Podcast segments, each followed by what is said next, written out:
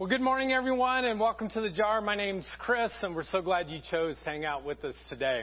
Uh, recently, I had to make a decision on my 13 year old Chrysler Town and Country van.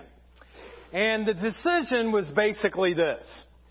Do I repair it or do I shoot it? Okay? Have you ever been there before with a vehicle before? You're not really sure what to do, and so you've got to make some kind of decision. Now, this decision for me was very complicated because it runs great. But it has 203,000 miles on it, and I wasn't too sure uh, how much I would have to put into it to continue to make it go. And uh, the reality is, too, it's paid for. Like, I don't have any car payments whatsoever. It's all paid But there are a few issues that had to be addressed. There's an oil leak. There's some rust. Uh, there's some other kind of suspension issues that I was going to have to work with to try to figure out what to do with this car. And so the decision was a little bit more complicated than what I had thought. Now, uh, the question then became, am I going to keep it or am I going to shoot it. What am I going to do? Do I go ahead and do I keep the van and do I nurse it along a little bit more and it continues to go on and hopefully it doesn't die and maybe in that experience of having faith in this vehicle, I would grow closer to Jesus. Or should I go ahead and buy a better car and hopefully that would be the wise decision. So I wasn't really sure what to do. So I talked to a buddy of mine who's a mechanic and I asked him to go ahead and to look at it. And he's very detail oriented. So he looked at everything and then he gave me this list of things that he thought should be repaired so that it would be safe. And then he said, look at the list, tell me what you think. And then he told me these words. He said, I think if you do these things, it will last two to three years. But there's no guarantees, Chris. But let me know what you decide. Ah, don't you hate that when a mechanic tells you that? Let me know what, no, you decide for me. I don't want to make the decision. You decide. You know, making a decision can be very complicated, can it? And sometimes the decisions we have, depending on how weighty they are, they can bring a lot of anxiety into each of our lives. It can be filled with anxiety. What are we supposed to do? We've been talking about anxiety over the last three weeks, but today I want to talk about it in reference to decision making. Now, it might be like a car, like I said, or for some of you, it might be your job. Do I stay in my job, or do I go look for something else? Do I go ahead and keep renting the house that I'm at, or do I think about buying it? If you're a student, maybe the question is, should I go to college or should I go to trade school or some other type of alternative school? For some of you who are single, but you're dating a guy right now, you might be dating the guy, but he doesn't commit. And all of your friends say, hey, this is Mr. Non-commit. And so do you stay with him or do you kind of count your losses and get rid of him and maybe hopefully the guy at work who's a Christian who you know is a godly person might finally one day hear from heaven what you've been praying that he would pay attention to you. And he would come on. Like, what is the decision that you're going to make because many times we just don't know. I mean, decision making can be complicated, can it? And for me at least, it always raises the anxiety in my life. By the way, just wanted to let you know that I went ahead and I got the van repaired. And uh, I don't have a big payment that I have to pay for a car. But I know for some of you, you get very anxious when I tell stories and I don't tell you the end of the story. So I want to put your anxiety down so you're not freaking out about that. You know, today, the truth is this though. I think some of you are at a crossroads right now and you have a decision to make. It might be a big decision. It might be a little decision. It may be something in the middle. But each of you have some decision to make. and you're feeling the anxiety of it, and you're feeling the worry about it. Again, for me, my anxiety kicks in the most when the decision's there and I've got to decide what I'm going to do. And it always creates a lot of complications in my life. Why is that? Why is it? Why is it that we get so anxious around decision making? And in particular, why is decision making so complicated? Why is it that making decisions are so complicated for you and me? Well, let me give you a couple reasons this morning. The first is this because we have way too many decisions. We have way too many choices to make. Um, you know, many times uh, I think what happens is we think that if we have a lot of choices, that it'll make the decision easier. Like a lot of choices, you can just make a choice very quickly. But that's not the case, is it? Typically, the more choices we have, the more anxious we get. For example, for those of you who have a streaming uh, device of some kind where you, you're watching movies, Netflix and Amazon have thousands of shows to watch. And you get on there. Have you ever done this before? You start looking at them, you're like, well, that looks good. That looks good. And pretty soon you've spent a half hour and you haven't made a choice. Why? Because there are way too many choices. But if you go to the movie theater, there's only seven movies that are showing and you can make a choice very quickly. Why is that? Why is that? Because the limited choices drive you to make a decision. This past week I was reading some research in which they said that the average child makes 5,000 decisions a day, but the average adult makes 35,000 decisions a day. And I started thinking to myself, I wish I was a kid again. You know, like who wants to make all of these decisions? It just gets so overwhelming to be able to have to do that. And every time we make a decision, it increases the anxiety level in our lives. It's kind of like this. Sometimes I'm asked by other churches to come and to teach. And uh, when they ask me to come to teach, if they say this, oh, just pick anything you want, you know what that does to me? Freaks me out! Like, what are you talking about? That's like tons of this. I don't even know. But if they give me a topic, if they give me a subject, I know exactly, oh, okay, now I can narrow it down and I don't feel so anxious.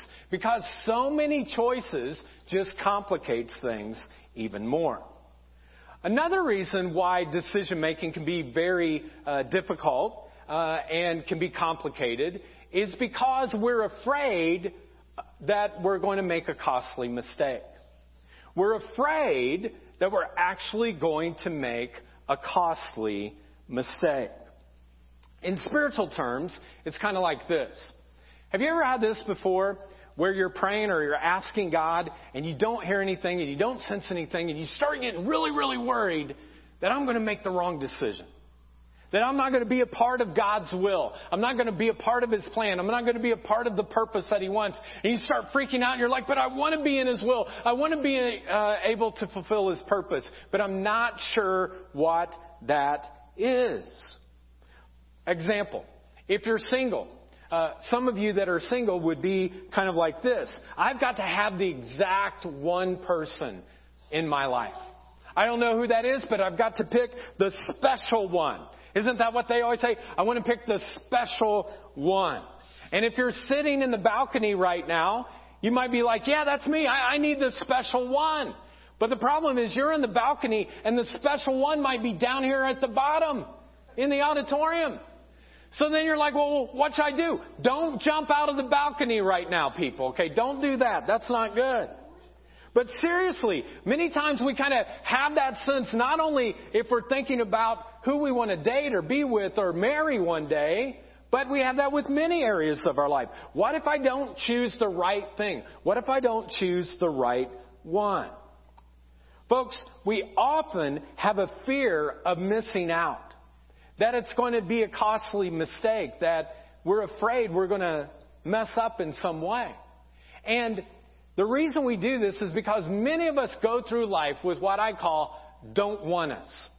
We, we go through our life and we're constantly saying, well, I don't want to let that person down. I don't want to make the wrong decision. I don't want to make a poor choice. I don't want to let God down. And we constantly are living in that sense of don't want to, and the decision making comes and we feel more anxious.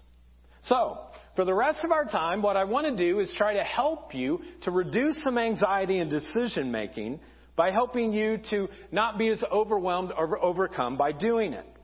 I don't want decision making in your life to be so over the top that you panic every time a decision comes to your path. And the way we're going to do that is by looking at a passage of scripture in Acts 15. And in particular, we're going to kind of create a foundation that I think will be helpful. Now, Acts is a book in the New Testament, the second half of the Bible, and Acts is simply the acts of the early church, how the early church kind of functioned and formed. And what I want to do is to help reduce some of the anxiety for you by giving you a simple kind of uh, principle. But it's kind of our big idea this morning. And here it is. You can write this down if you want or put it in your app at, on the uh, outline. And it's this. Don't complicate it. When you're making a decision, don't complicate it. Don't complicate it more than what it needs to be. In fact, for those of you that are on the stream right now, what I'd like you to do is type in, don't complicate it. Go ahead, type it in. Now, for those of you who are here at the auditorium, in the auditorium, I want you to look to the person beside you, wake them up if you have to, and just tell them, don't complicate it. Go ahead, tell them. Okay, so don't complicate it. So, let me give you a little background to Acts 15. In Acts 15, the early uh, church folks were there, and the leaders of the early church were having to deal with some really complicated issues. You see, Jesus was Jewish, and all of his disciples were Jewish, but when they started the church, they no longer were just Jewish, they were Christian now, and they were reaching out to people that were not in Israel. They were called Gentiles or people who were non-Jewish people. And they often believed in pagan worship. They believed in worshiping multiple gods and they would actually take meat that they would have and they would dedicate it to these pagan gods. And so there were three leaders that had to make a decision. What are we going to do with this now? Because the Jewish religion had all of these eating kind of uh, rules or regulations, and now all of a sudden it was different because people were coming into the church that were not Jewish. Now, the three leaders were Paul, the guy who wrote close to half of the New Testament, his mentee, a guy by the name of Barnabas, and then James, who was one of Jesus' closest friends. And now they had to make a decision about what they were going to do about food, meat in particular, that had been offered to these idols, had been dedicated to them. What would they do? Could people eat it? Could they not? What would happen? So that was one of the issues. Now the second issue was the issue of circumcision. When these Gentiles came in, they had not been circumcised like the Jewish men had been. And so to be a convert, they had to decide whether or not every single Gentile would have to be circumcised. Whoa, better not do that. Let me put my hand, uh, whew, uh, let me put my hands behind my back on this for the next little bit so I don't show that. Um, but basically, they had to ask the question, could you be a Christian and not be circumcised? And uh, if you think about it, for me, it's kind of funny like membership at the church. Like, what if that was one of the things that we said to all the guys that you had to be circumcised first? I mean, I can't even get you to, you know, get baptized sometimes. It takes you a long time to do that. But, but can you imagine that I'm up here and I'm standing, uh, like Paul was and, and we're kind of teaching and we're not sure what to do. And I said, well, if you want to join the church today, if you want to come to Jesus, come on up and get circum- circumcised. You know, some of you would be like, ah, no. Or if you actually did do it, you'd say, yeah, I'm coming to Jesus, or I'm coming to Jesus. You know, uh, it might be that. Well, folks, these three guys have these two big issues that they really have to do and, and deal with, and we could look at it and say, well, that's not a big thing. Food and circumcision. No, no, no. This was gigantic for the culture that they're in. And they're overwhelmed and they're anxious. And these are theological, doctrinal issues that would direct the history of Christianity. And things are very complicated. And these guys are extremely overwhelmed. So, when we get into the text today, there's going to be a phrase that comes that says, seemed good. And each time that we see that bolded word, seem good, in this first time that we go through the text, I'd like you to say it out loud, okay? So in Acts chapter 15, starting in verse 22, we read this. Then it what? What's the word? Yeah, it seemed good to the apostles and the elders with the whole church to choose men from among them to send to Antioch with Paul and Barnabas. It what? Yeah, seemed good to us, having become of one mind to select men to send to you with our beloved Barnabas and Paul. For it what? Yeah, seemed good to the Holy Spirit and to us to lay upon you no greater burden than these essentials. In other words, folks, they wanted to simplify things. The Jewish law had 614 laws within it. And they wanted to reduce it for Christianity so that people weren't so overwhelmed by all the legalism of having to do that. And what they did was they didn't want to raise a banner. They wanted to simplify it they didn't want to raise any barrier to invite people from following Christ. It just seemed good. Now, what do you do when you don't know what to do? In other words, what do you do when Scripture doesn't specifically address the issue that you're dealing with? Well, you could take this text and I could continue to teach and say, well, just do what seemed good. Like whatever seems good, that's what you should do. The problem is, is that there are other scriptures that give us some balance and say, no, you just can't do that. In fact, in the Old Testament, in Proverbs, we're given a text that says something else. In Proverbs 14, it says this. There is a way that seems right to a person, but its end is the way of, what's the last word? Death. Now it seems right, but it's only going to take you to a bad place. So, how could both of these scriptures be true? Because the reality is, it seems like they contradict each other. Well, let's start with the Old Testament passage first. There's a way that seems right to a person, but at the end, it leads to death. Now, why is that? Well, if you're around the wrong people and you're listening to the wrong voices and you're living the wrong values, you might be so blinded that you think what you're doing is actually good or is right, but it truly is wrong. Let me say that again. You might be around the wrong crowd of people and you're listening to voices that aren't godly, but that's the only voices that you're listening to, and then you start living out values that you think are right, but in reality, they're not. What seems what is right sometimes can actually lead you to do something incredibly wrong. What seems right can sometimes actually lead you to do something incredibly wrong. Now, I'm not asking you to raise your hands right now, but how many of you have ever been around the wrong crowd before and you kind of listened to those voices and pretty soon you started finding your character to look like that? That was like pretty much my whole 20s. You know what I mean? Like most of my early 20s was that. I was listening to the wrong thing. Now it seemed right, but it actually was not. And isn't that what happens? Sometimes when we're listening to the wrong voices and we're doing the wrong values and we're with the wrong crowd, what seems right at the time, we look back later and we're like, wow, that was incredibly wrong.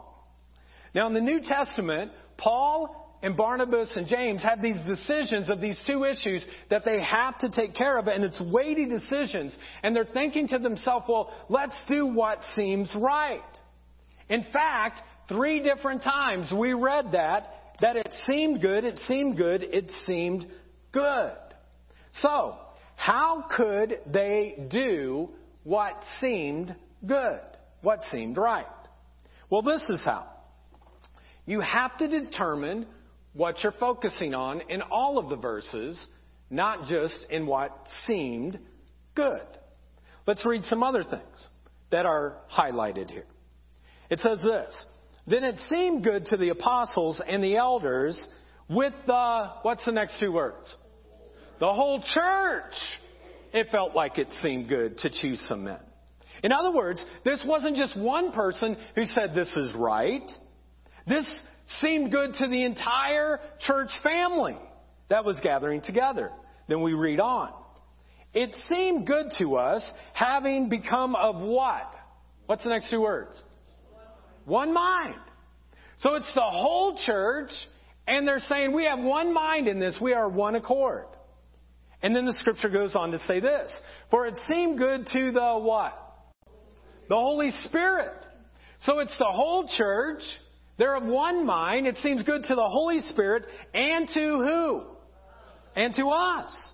Not just me, but the Holy Spirit and to each of us. You see, folks, there is a massive difference between something seeming good or right for one person, for one man, for one woman, and for it seeming right for a whole group of people who are committing themselves to God's Word and prayer and the whispers of the Holy Spirit. There is a huge difference between the two of those. I mean, they were able to act on what seemed right because the whole church was in one accord, in one voice for this. Folks, some of the worst decisions I've ever made in my life were because I made them in isolation. I did not seek the guidance of anyone else, and I did it on my own. I didn't seek godly advice. I just did it on my own. And many times what those decisions do is they create pain and hurt for the other people around you. And I've experienced that. And it creates a high level of anxiety. You see, folks, when it comes right down to it, the church is not a group of individuals that are sitting. The church is a family. We don't come to church, we are the church. Let me say that again. We don't just come to church, we actually are the church. And the reason why we encourage people to get in small groups is so that you're never alone, that you have people around you who will encourage you, who will build you up, who will constantly be in your corner, and who will even see the blind spots sometimes that you don't see because we all have them. Folks, when you can't decide what to do, my encouragement is that you would find some godly people around you who would give you some godly wisdom. That you would seek Christ, you would seek the church.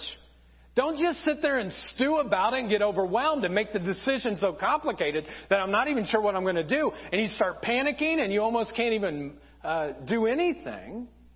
That you actually seek Christ, you seek the church, you seek your small group, and all of a sudden it's not as complicated. Don't complicate it. Don't complicate it. Seek some wisdom from other people. Now, one last thing for us to ask is this. We're, we're saying, hey, decision making is complicated, it's hard, it creates anxiety. So then how do we make a decision? I mean, some of you right now have some weighty decisions in your life. How are you going to make the decision? You don't want to do the wrong thing. You want to do the right thing, but you're scared about it. What do you do? And I would encourage you to fill this in real quickly. With a posture of prayer and a perspective of praise, we will seek God and do what is seems right. That's what you do. How do you make a decision? You come with a posture of prayer and a perspective of praise, and we seek God to do what seems right. You see, folks, God is always good. He's always with us. And when we seek Him in prayer, when we seek Him in praise for those around us, He will give us clarity. He will give us actually peace to be able to make the decision. It's a little bit like your GPS in your car. Um, have you ever uh, put the GPS in your car and then all of a sudden it says something like this take the next right turn? But some of you have different voices. Some of you who are women have the Australian man that goes, take the next right turn, babe. And you're like, woo! And some of you that are guys have the English lady that goes, please take the next right turn, love. And you hear this from the GPS, but have you ever had this experience before where there are two right turns that are really close to each other and it says take the next right turn and you don't know which one to do? Has anyone been there before? Yeah. And this is what happens. When I'm there and I'm not sure which right turn to take, I always turn to my wife Jennifer and I ask her, which one should I take? So that if she says the wrong thing, I have somebody to blame. Now that's not good marriage advice. Don't, don't do that, okay? But Sometimes it's really hard to know which right turn to take. And when that happens and it's really close, we were in Washington, D.C. Uh, recently and the, the streets are very close and say next right turn. I'm, I panicked. I'm overwhelmed. I just take the first one and then if it's wrong, what do I do? It reroutes. Well, if we have a posture of prayer and we have a perspective of praise and we're seeking God and we're knowing His heart, you know what God does? He reroutes you. Because God is always good. And God works together for our good in all ways because of His great love for you. In other words, I want to tell you this to somebody who might be listening right now. One wrong turn, folks, isn't going to keep you off of God's path. One wrong turn does not keep you from God's path. And here's the good news the very, very good news.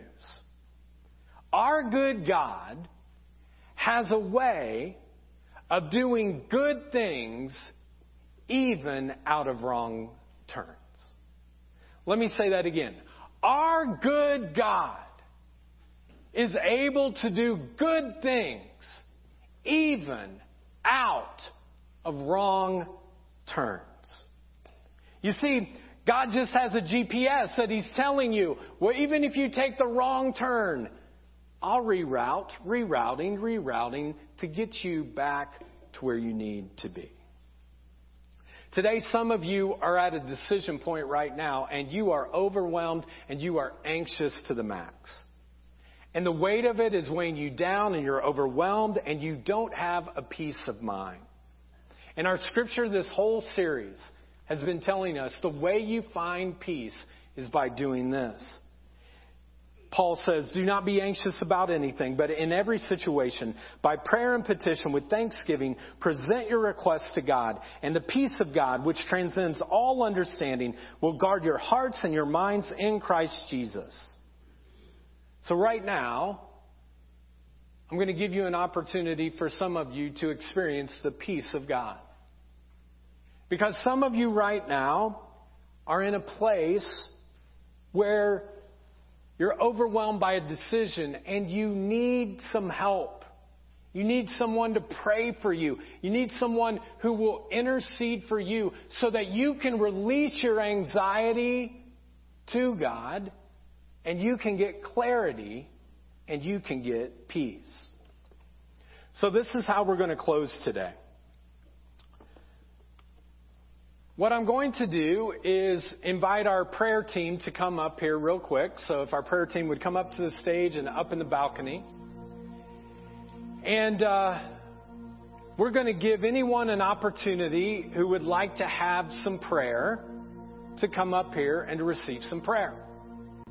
Because some of you have some weighty decisions that are going on right now, and you've been pushing it off and pulling it aside or pushing it aside.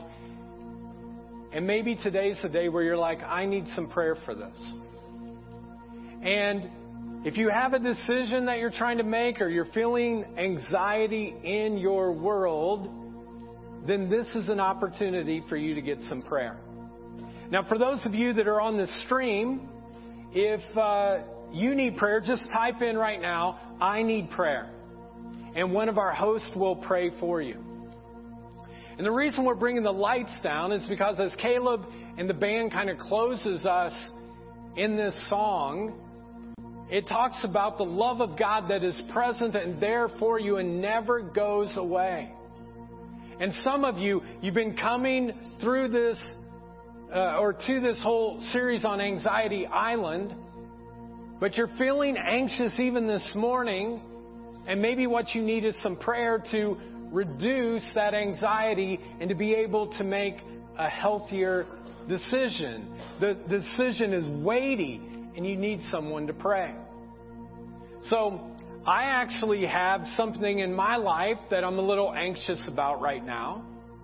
And I'm going to be the first one to come down here and to get some prayer. And I would just challenge you don't leave this place today if you're feeling anxious or you have a decision to make without getting some prayer. So I'm going to invite all of you to stand right now. Uh, so if you would go ahead and stand. And again, for those of you on the stream, if you can just go ahead and uh, type in I need prayer, one of our hosts will pray for you. And as we sing this song, if there's something in your life, I wouldn't leave from this place if I had a decision to make or if I was feeling anxious about something, I'd come and get some prayer. And so I'm going to do that right now, and then I'll stand up here for a little bit if uh, you need any prayer, and these folks would love to pray for you. So let's go ahead now and worship God together. And if you need prayer for something, to just come on up and to get some prayer, to ask someone if you're on the stream to pray for you as well.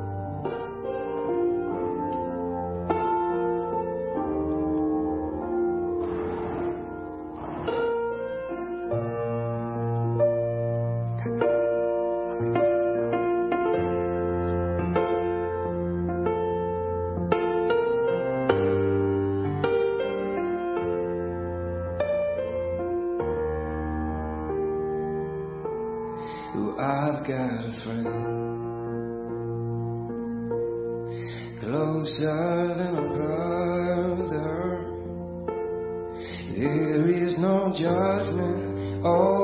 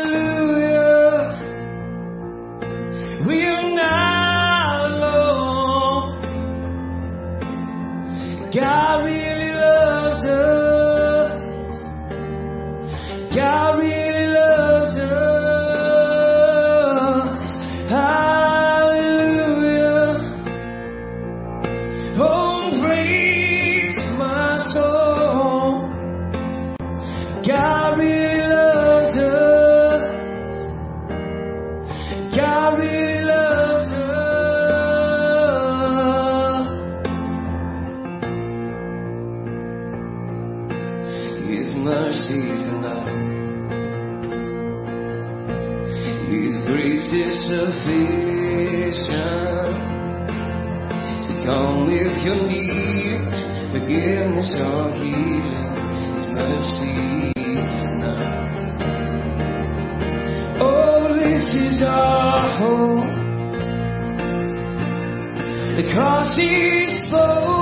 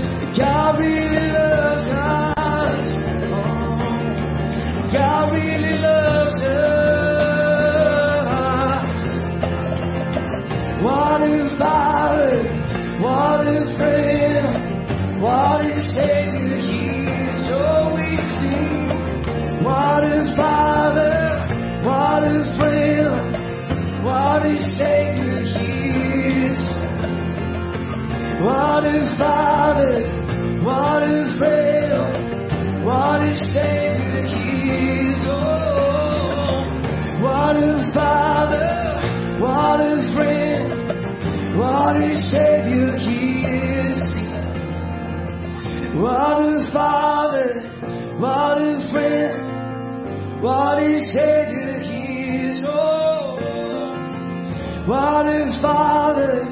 What is friend? What is Savior? He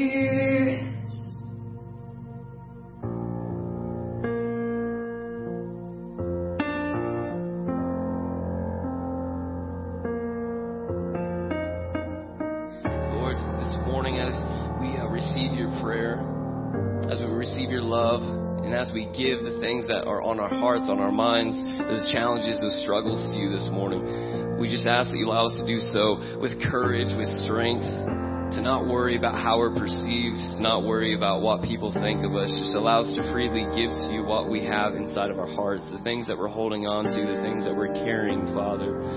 So we pray in Jesus' name that you allow us to be authentic, to be confident in your spirit, to rest assured that your love is enough for us, and that you do really love us, regardless of who we are, not who we have to be. And we thank you for this in the name of Jesus. Thank you so much. In Jesus' name, amen.